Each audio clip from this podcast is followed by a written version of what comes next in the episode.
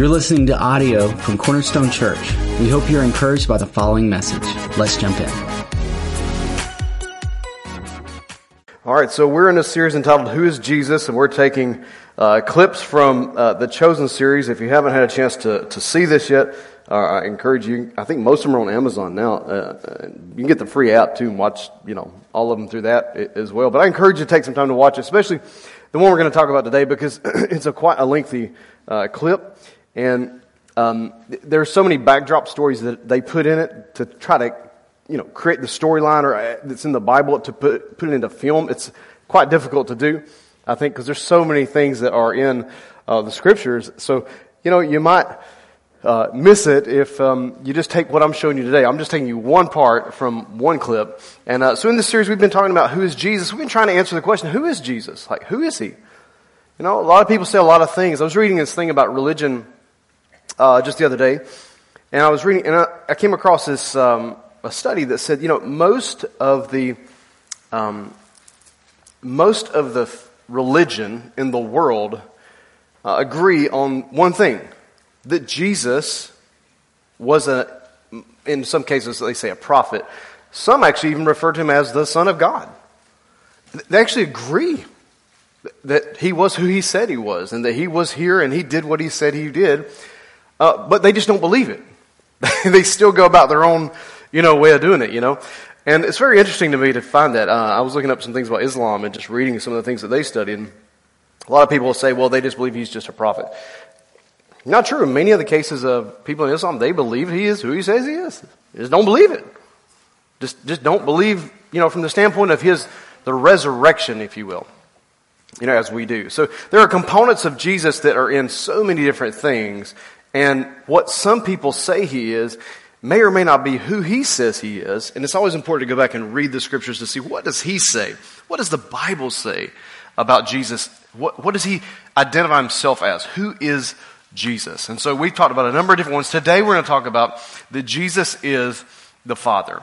So it's, it's sometimes it's, um, I guess the idea is that where there's God the Father, God the Son, God the Holy Spirit, and because of the Trinity, which we profess as Christianity and Christianity, what most do, that the, the Trinity is God the Father, God the Son, God the Holy Spirit.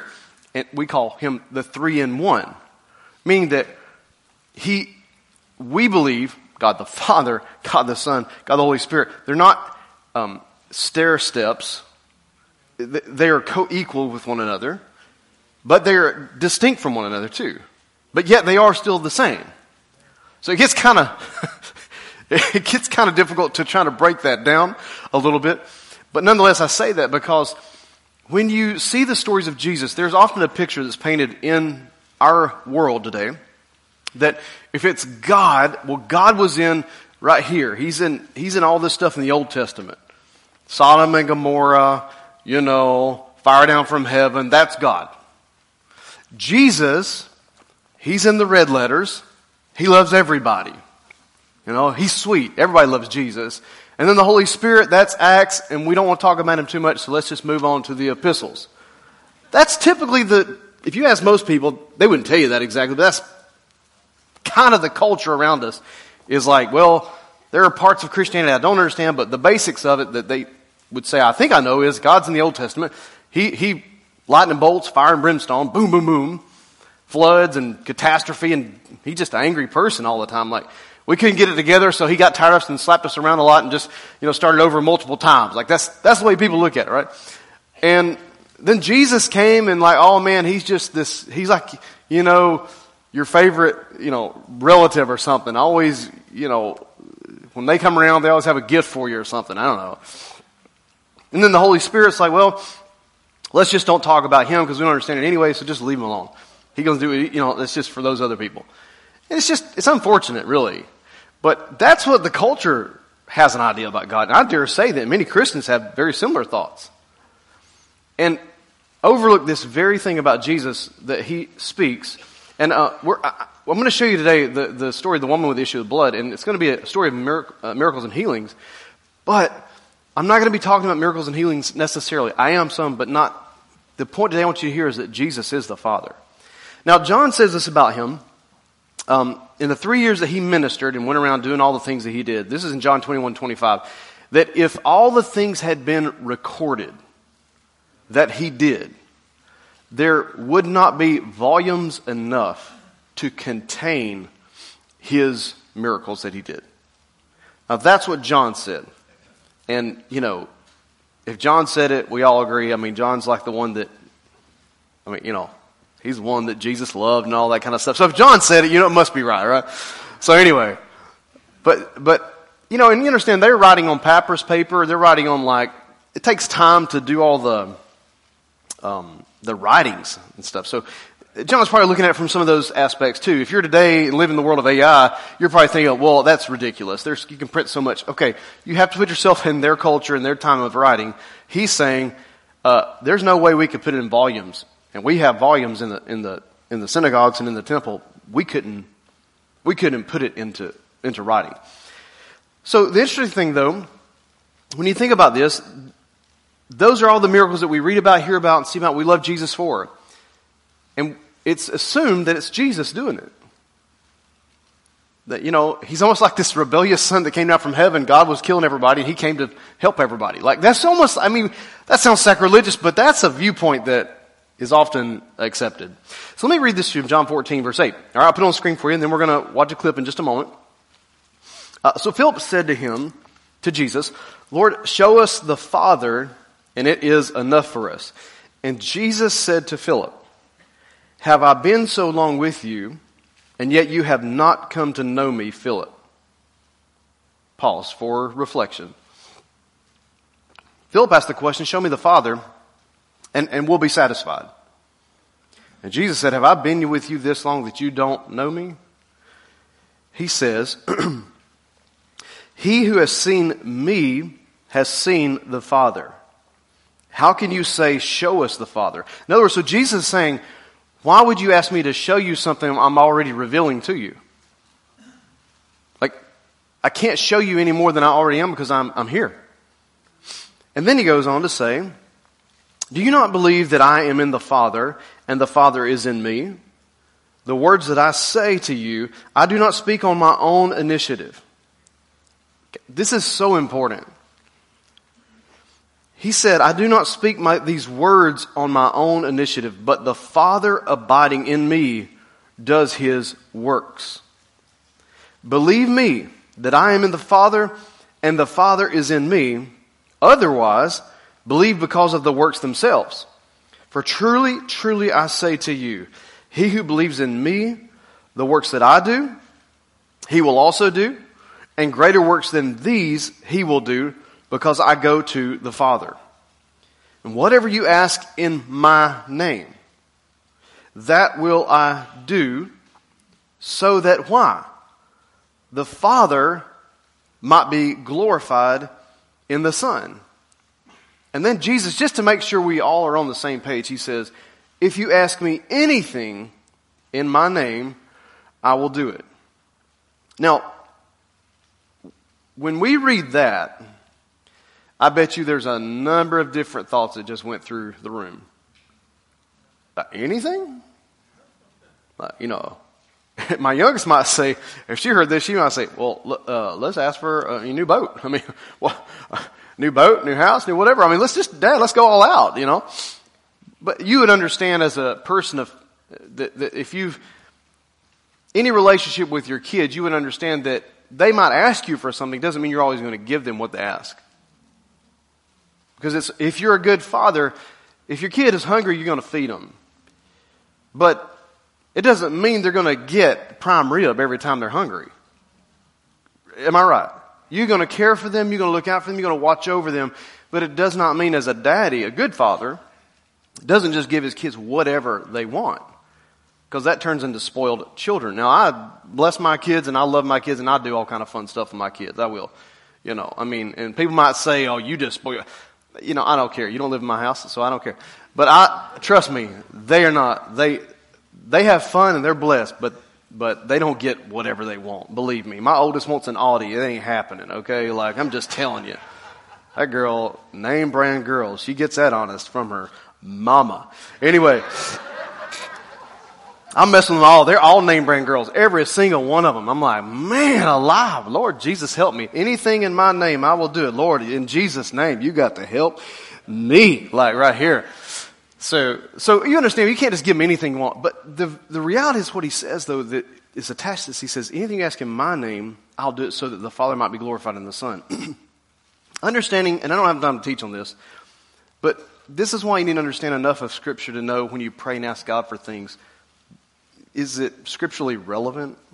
You know, like, because if we go selfish on Him, we're not going to get stuff we ask for if we're selfish. We're not, you know, I mean, there's just things like that. He knows when we're sincere. So let's just put all that aside for a moment. Let's get to the real root of it is what happens when you ask for stuff that, you know, you did ask for it in His name and just didn't happen? That's where I think most of us, when it comes to faith in Christ, it gets a little, a little bit of tension, you know, right there. And we've all been there. I've been there too, okay? So just so you understand, pastors are not um, uh, immune to this. We don't get a pass. Oh no, whatever you pray just happens. It does not, okay? Um, and I can, I can't explain everything to you. I don't have time. But I can tell you, I've seen God do great and mighty things on one hand, and I've seen prayers being asked and things declared in His name on the other, and, and, and over here I see this working and this didn't.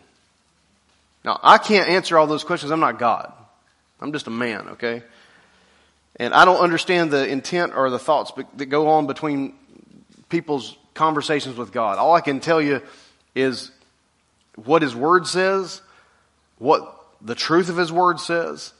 And I've seen it on both sides, okay? And I'm probably sure you have too. I mean, you've seen things that are unexplainable. You're like, ah, that's, that's, that's beyond medical. That's beyond nature. That shouldn't have taken place, but God did it. Right? So, then on the other hand, I've seen where it doesn't make any sense. So, I can't answer all those questions right now today. I want to focus though on the idea that Jesus came to show us the Father. And I want you to think about that when we talk today about this woman who suffered with for 12 years. That's a long time. So before we stop and go, well, you know, I've been dealing with this for a week. I've been having this problem for one month now. I'm about tired of it. This lady for 12 years. And don't think that she didn't try everything she could. We'll talk about it some in the scriptures, but when we read it to you a moment, she spent all she had. She'd been to every doctor in town. She, every little thing, nature medicine, you know, medical science, anything, whatever. She's tried it all. And she's got no better. Actually getting worse. So for 12 years. So I say that because don't you think that her heavenly father cared about her throughout those 12 years. So it's hard for us though to, to figure that out.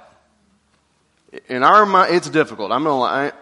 So I got a, three girls and like I said, if one of them needed something, if they were in pain, I would do whatever I could do to help them. And God's no different. So then what explains this? And I don't have all those answers. All I can say is this, is that Jesus says, if you want to see the Father, look at Him. Because He's going to give you the greatest example of Him. Okay? So, some of the miracles that we, that you read about that it could fill all these books, they're amazing. But this one probably, I think it probably captures us and our attention probably more than most. And just give you a little backdrop on this before we watch this clip. Um, so for 12 years she's gone on. This was a, a condition, uh, more than likely, one translation reads a hemorrhage, but she had a bleeding issue it, could, it just wouldn't stop. And in their customs and their law, if you go back and look at Leviticus, and I haven't studied this in, in recently, but I can tell you, uh, probably if you've heard about leprosy, you know how in the Bible that was. They say unclean, unclean. They just freak out, you know. Nah. And there was for good reason. It was a, it was a, it made sense. I mean, when the global pandemic thing hit, there was a reason why everybody said, "Hey, let's stay in the house for a bit. Give, give it a couple of days." Because no one knew what was going on. I mean, people dying left and right. No one knew. And that would be appropriate because why? You're trying to contain something. Now, you know, four years later, I think it's a bit much, but you understand what I'm saying. But there at the front, you go, if somebody's got the flu, they come around you, they look, that's you, that's you. do? You like, oh, come here and give me some love. No, you don't. Like, you better get out and away from me right now. It's not because you don't trust God. It's because, hey man, common sense says you got something, you got the funk or something, man. You need to out the door, right? Leprosy was no different. They didn't want to spread, so they kept in a certain area. And then they would do things like for healings, they would have to show themselves to the priest. They prayed, asked God. They had healings that took place in the Old Testament. And when they were healed, they would show themselves to the priest. This would be not, I don't know if I'd say the equivalent of it, but it's pretty, pretty doggone close. Same kind of thing. Shame. Um, you're on your own. No one wants to be around you. You're ostracized. The whole thing. And the, the whole idea comes from, well, how do you even go for healing when you can't get around anybody because you have this issue? And no one's supposed to touch her. She's not supposed to touch anybody because then now they're on me unclean. They took it so far though that now she can't even get help.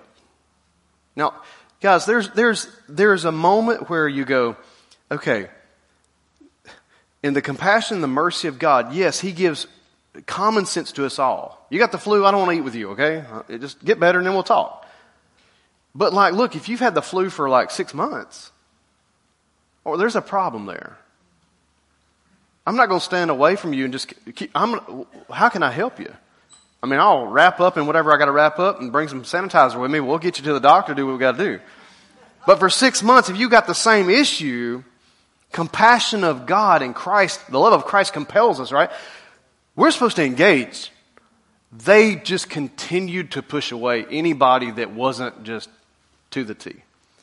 And that's where we find her. She was desperate on her own, without, alone, broke.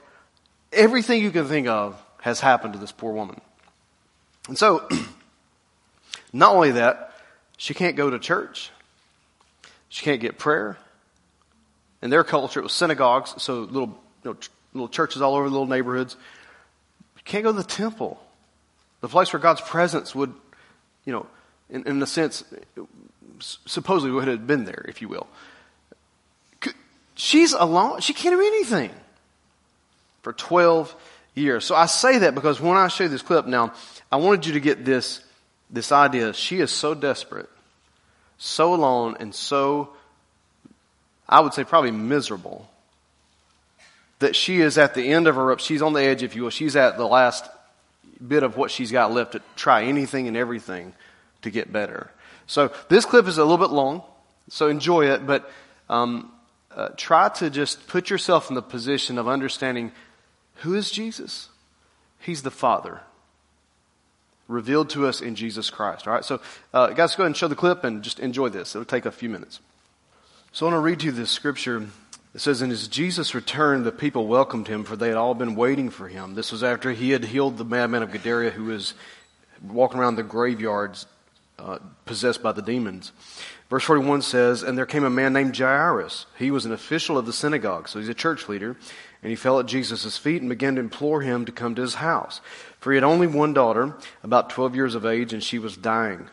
But as he went, as Jesus is going, the crowds were pressing against him, and a woman who had a hemorrhage for 12 years and could not be healed by anyone. I want to say in the Old Testament, there were healings that took place. There were healers. Uh, there were more than enough miracles. It wasn't that and their culture, they were much more believing in the supernatural than we are. We, we think we know something because of some history we've got in America. Nothing wrong with it. I thank God for our history. But uh, what we think we know about God moving, uh, these individuals believed in great supernatural moves. So much so, they literally believed completely that angels would be present, that they would see things, that God would heal. They it, it, was much more of their believing in these things, and which probably um, helped them and also hurt them because you know you could be pretty gullible and get fooled by some things. At the same time, it says she couldn't be healed by anyone though. Verse 44, she came up behind him, touched the fringe of his cloak, and immediately her hemorrhage stopped. And Jesus said, Who's the one who touched me? And while they were all denying it, Peter said, Master, the people are crowding and pressing in on you. But Jesus said, Someone did touch me, for I was aware that power had, past tense, gone out of me. Now, I'm going to read some more in this, but when the woman saw that she had not escaped notice, she came trembling and fell down before him and declared in the presence of all the people the reason why she had touched him. And now she'd been immediately healed. And he said to her, Look, what? Daughter. Now, Jesus is considered a brother of ours. Why would he use the word daughter? Because he need to remind her, You are a daughter of God. In their culture, it's not like ours. We, we have this such, sometimes this, I would say, we, we call it honor, but it's really not. It's religion. We don't want to say we're a son of God or a daughter of God because we think that's inappropriate. And I'm just telling you, it's inappropriate for you to walk around and say you're not one if you're a Christian.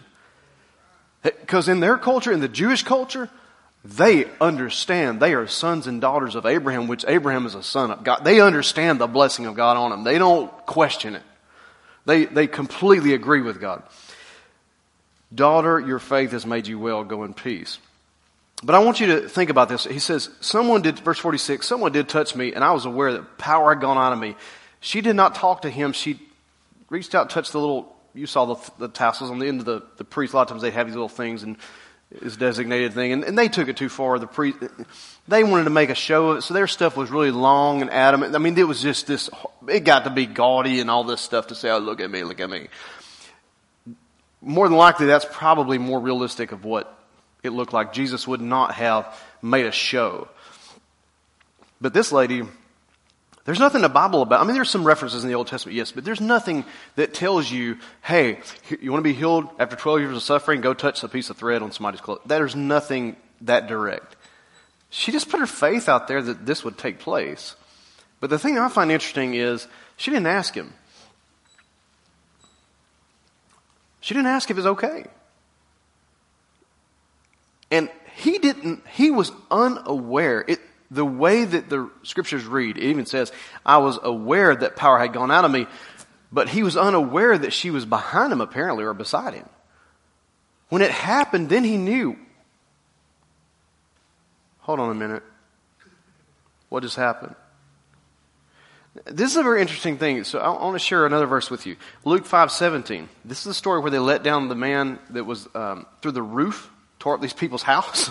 these four crazy friends dropped them through the thing because the house was full, couldn't get in.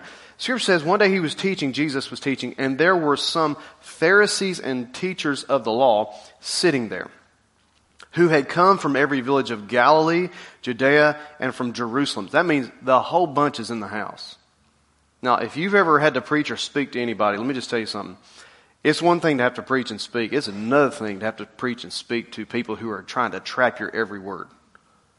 Man, these folks were, not all of them. Now, there were some good guys there, like, you know, maybe Nicodemus there, maybe Joseph Arimathea, who knows. There were some good guys that were there, but for the most part, they didn't like Jesus.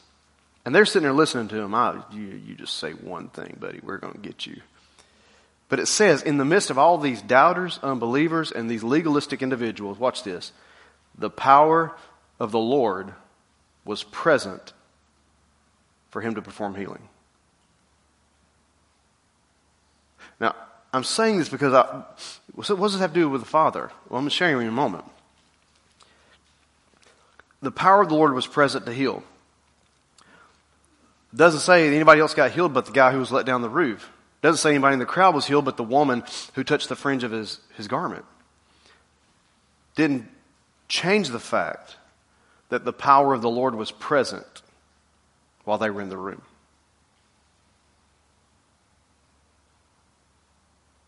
Now, I wonder sometimes if we get so accustomed to Christianity, we forget that it's not about a preacher, a speaker, musicians, or us in the room. It's about Him.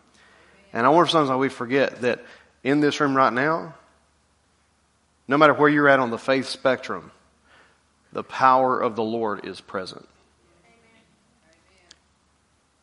That He Himself, He said, I will be present where two or three gather in my name. Well, there's more than that in here. Well, that means if He's here, then everything that about Him is here. The power of the Lord's present to heal. Present to, and it doesn't mean it's going to take place, it just means it's present. And sometimes that's a, that's a, I will say for me, sometimes I forget when I go to meetings or things that, you know what? Hey, the Lord is here. We're not just here to do a Bible study, do a little thing. He's here. And so that means what? That means if you want to talk to Him, if you have a prayer request to Him, don't overlook the fact that He's here. So, well, I don't feel Him. Well, apparently you don't have to feel Him to make it true. And apparently you don't have to have a miracle or see a miracle to make it so because in this room, before the man was let down, the power of the Lord was present. And they did not know it. I say that because of all the people in the room, this man was the only one that we read about that was healed. This one was the only one in the crowd that was healed that we read about. Maybe there were others, but we weren't given all the information. And the question I have this morning about us when it comes to the Father is this, is where is my faith? Now, I'm not talking about three steps to a better you or ABCs of this and four, five, three on that. I'm not trying to give you a formula, an equation, or an algorithm, okay? That's all. You want to talk all that stuff. You can talk to Haley about like all the math stuff she's teaching our kids. Like it's just, she did a page of the night. She was in the bed at 11 o'clock trying to figure out, what was it called? Phys, what? Ken, whatever. It's like, I didn't know there was a word in math called ken, ken, what? Science. See? I'm not even on the same, like, she had a page, and then she looks at me all, this is funny, she looks at it all, and it's, there's angles, there's numbers, there's letters, and in my world, numbers go on one page and letters go on the other, okay? Just, sorry, I'm not, I know math, but to me, I don't need, anyway. So she says, but you do it all the time. You build stuff, you do angles, you do this, you, I'm like, yeah, but it's, it makes sense to me. What is all that? She gets done, she looks at me, there's a page and a half of it. It looks like something from like a beautiful mind. You ever seen that movie, R- Russell Crowe? It's like stuff everywhere. She looks at me, hands it to me, and goes like, well, you're really good at this. Don't you think you could help her? I laughed at her. I said, honey, I'm sorry. If you're stumped at 11 o'clock and you, two pages of that, there's no help for the child. She's, she's, uh, she's not getting it from me. You better get back to work. I mean, so I'm not talking today about formula. That's not what this is. I'm asking you, where's your faith? For the woman, for whatever reason, she put her faith, if I just can touch. That was where her faith was. For the guys who let down the guy on the, the top of the roof, I mean, there's nothing, I don't get it. To me, I would have just said, hey man, let's just wait till everybody leaves. I don't want to fix the guy's roof. But these guys were crazy. They just tore the roof off, let him down. There's nothing, that's where their faith was. So I'm asking you, where, where is your faith? It's not about a formula. It's, it's about what are you trusting God and how right now? Maybe for you, it's all about prayer. That's great. Maybe for some of you, it's like you got a favorite scripture you're quoting. That's great. It's whatever you've attached right now, your faith to God in whatever way the scriptures teach you. There's really not a great, there is some things you can learn and some things you can teach, but this whole thing of a formula, if I do this, and then plus that, and if I do that, then God will answer me. Doesn't that sound a little weird? I mean, it's kind of like pulling the lever with God. I think God's much more aware as he, if we understand him as a father, my kids don't need to pull a lever with me. Matter of fact, when they try, I know they're pulling it. And then when they start pulling the lever, what do I say? Uh-uh. We're not playing those little reindeer games. Why don't you just ask me, what do you need? Just tell me, what do you need? I put this quote on, here for you, okay? I'll put it on the screen. Regardless of how God moves in your life, as your Father, have faith that He can and will move in your life. Leave it up for a second. As your Father, not as a genie in a bottle. We're not trying to, you know, you get three wishes. It's in a formula. It's. He looked at this Daughter, your faith has made you whole. He recognized he was unaware until she touched the hem of his garment. Then power released. So you can't say Jesus taught her this. This lady was desperate. So here's a question this morning Am I desperate? You say, well, what do you mean, Pastor? What does it mean to be desperate? Well, for her, it means that she was at the end of a rope, if you will. She was at the edge of all reason. There's like, this has got to work. And the word desperate is an interesting word. It means in great need of, urgently requiring. In great need of, urgently requiring. Matthew 5 6 says this Blessed are those who are hunger and thirst after righteousness, for they shall be satisfied. So here's a thought I had. You know, if you've ever worked outside during the summer in Georgia, listen, it gets hot sometimes, and if you've ever been out there, like where I live, sometimes I'm out, you know, at our barn, so I'm, you know, 100 yards from the house. And I'm dead tired. Like I'm just like, and I'm so thirsty. And there's nothing there down, you know, down there. Now, you may think this is gross, and I'm a germaphobe, okay, but it's my water hose, so it don't matter. Man, there ain't nothing like cranking the water hose and just standing there. I mean, just getting water. Because when you're so thirsty, you don't care if it comes out of a water hose. When you're really thirsty, it don't matter to you. Now, if you look at me and go like, oh, I wouldn't do it, well, then you ain't never been that thirsty. Now, see the difference? See, there comes time, real hunger doesn't complain about what you give them. Here's how you'll know if somebody's really hungry when they say thank you. If somebody's really thirsty and you give them something to drink and they say thank you, now you know you found somebody who really appreciates us. If they look at it and question it, they're not really that hungry or that thirsty. And I've found this to be true in my own life. Am I desperate enough to actually go before God and say, Lord, this is what I need? Am I desperate enough to do it? You know, if I'm hungry, I don't really ask for salt. I mean, Haley's made me a sandwich. I've been so hungry working outside. I'll be down there and she thinks it's so odd because I do this. But if you, you know, if you work outside, you'll know what I'm talking about. It's different.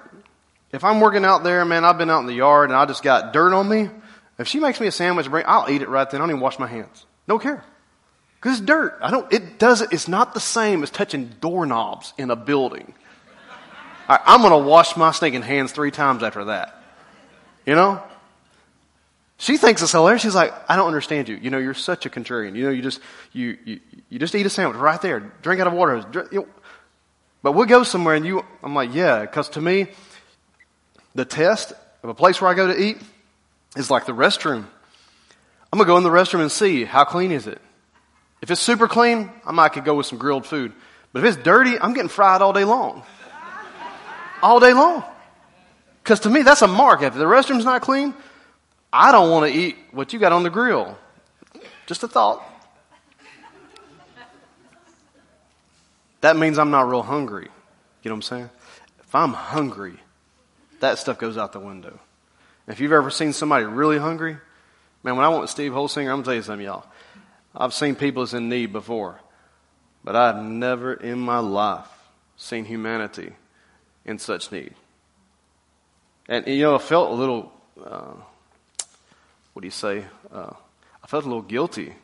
I had to kind of get over it because here we are in the morning eating fried eggs and uh, off of a hot rock. He and I having you know fried eggs and some hot instant coffee and some like biscuits. That was every morning for breakfast, and we were over in Sudan, South Sudan, and and I walk outside, and they're not getting the same thing. You know, at night we're having lentils and hot, you know, water and lentils and whatnot, and they do some chicken for us. But the chicken legs, you know, like when you go to the store today and you see these chicken legs, you know, you get, them chickens look like they've been working out, right? You know what I mean? They got, it's like the chicken was showing off before it was butchered, like, those chickens over there, I'm telling you, I'm not making this, I, you could ask Steve, I'm not, there's probably more, my thumbs almost have more meat on them than those legs. And I felt so bad because I thought, well, this chicken, they're killing this chicken and now that it maybe don't have eggs anymore. Now what? It, it, was just a hard, conflicting thing. And, and, and I just, I mean, when you're hungry though, you don't care. When you're thirsty, you do not care. You want to be filled. You'll do whatever it takes. So I'm asking you this morning, am I desperate for God to move? And whatever it is I'm, I'm, i need, have need of. And here's the last thing I want to with you this, this morning is, is if that's the case, then will I ask God? And I'm saying this from the standpoint of our Heavenly Father. And what I want you to think about right here is this. will I ask God this morning? And by the way, I'm going to ask our worship team if they'll come on up because we're going to, we're going to take some time for you to ask God. Okay? So as they're coming up and plugging in stuff, um, here, I want you to hear my heart on this. Okay? I could, if you wanted me to, look, I'll break some stuff down to you. Okay? I can break down some faith for you and give you some ABC. I can, man, I can, brother, listen, I can do it. If you really want me to, I go that way with you. I just break it all down. But that's not going to help right this moment. That, that takes a couple of sessions and some time to explain in detail some of the things about faith and what it means. But throughout the Bible, you'll find these individuals, people like Abraham, by faith. What does it mean by faith? Well, by faith, he left his father and mother's house. He went to a land that God would show him. That's it. There wasn't no, there, he had no map. He didn't have a GPS. Now, outside of him, then there's Samson. Samson, not the same kind of situation, but by faith, he destroyed the, the Philistines who were pagans, not because they weren't nice people, they were child murderers, okay? They, they were ungodly people. Samson finally destroyed them all. By faith, he trusted that God would do more through him at the end than God ever did through him in the, in the middle when he was messing up so much. But at the end, he got everything together. By faith, you could pick others out. Samuel had to give words from God to people that didn't like it. Isaiah, by faith, would had to pin down different things that were messianic prophecies that, guys, do you understand? I don't, I can't remember the total number in Isaiah alone, but there are the prophetic words of Isaiah alone to be fulfilled by a man are impossible. Just in Isaiah. Impo- it can't be done. You, you just can't make it happen. But Jesus, he did not only Isaiah, he fulfilled Daniel, Isaiah, Genesis. You go through any way you want to, he's done them all. It is imp- that math that my wife does that's crazy with science and A's and it's got numbers and letters mixed together. Not possible mathematically to do what Jesus did, but he did it. So when I say that to you by faith, will you ask this morning, you don't need someone to give you a formula. I'm asking this morning, just what is it that you want to ask God for? For some of you, it might be something as simple as, Lord, I just want my kids to follow you. And that's all.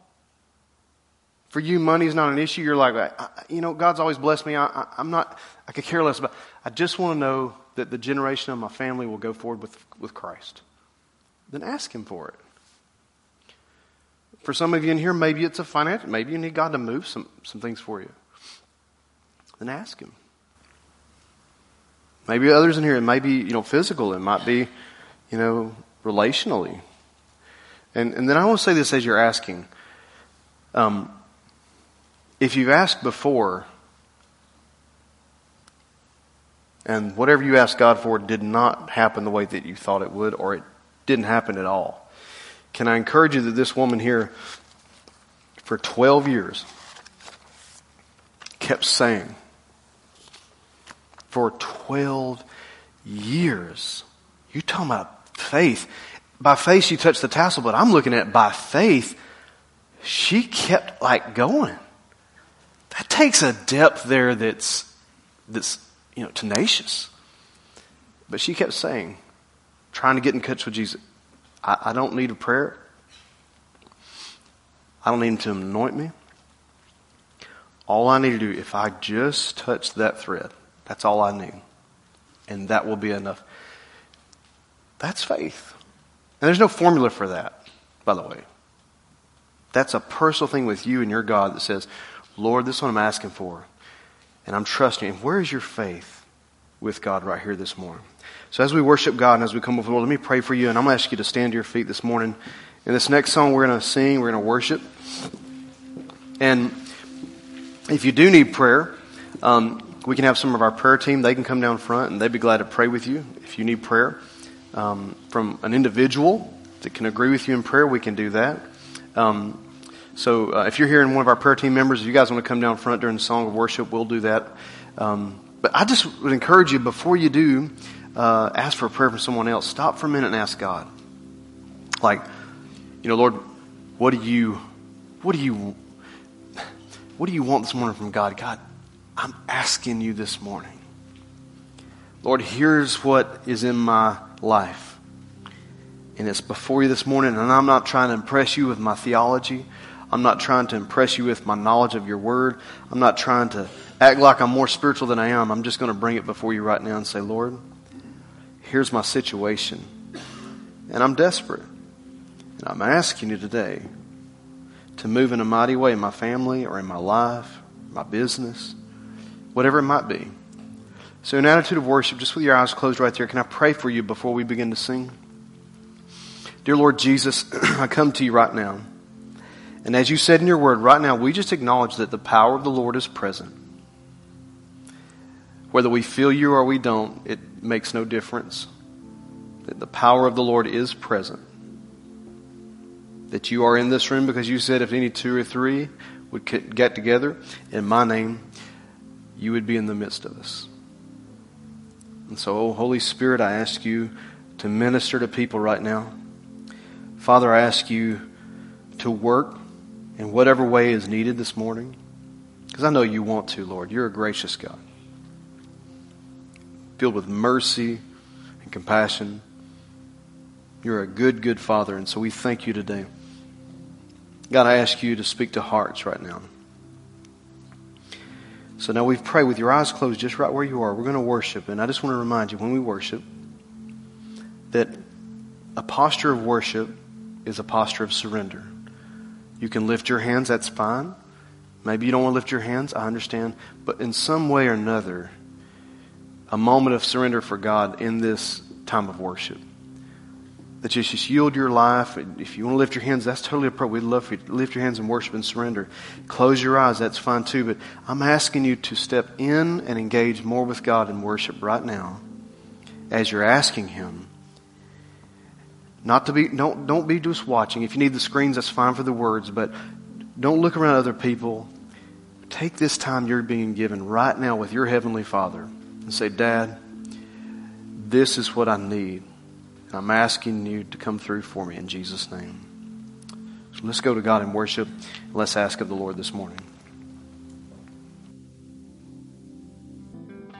Don't leave here this morning without if you need that power that's in this room today, don't leave this room today if you need Jesus to do something in your life.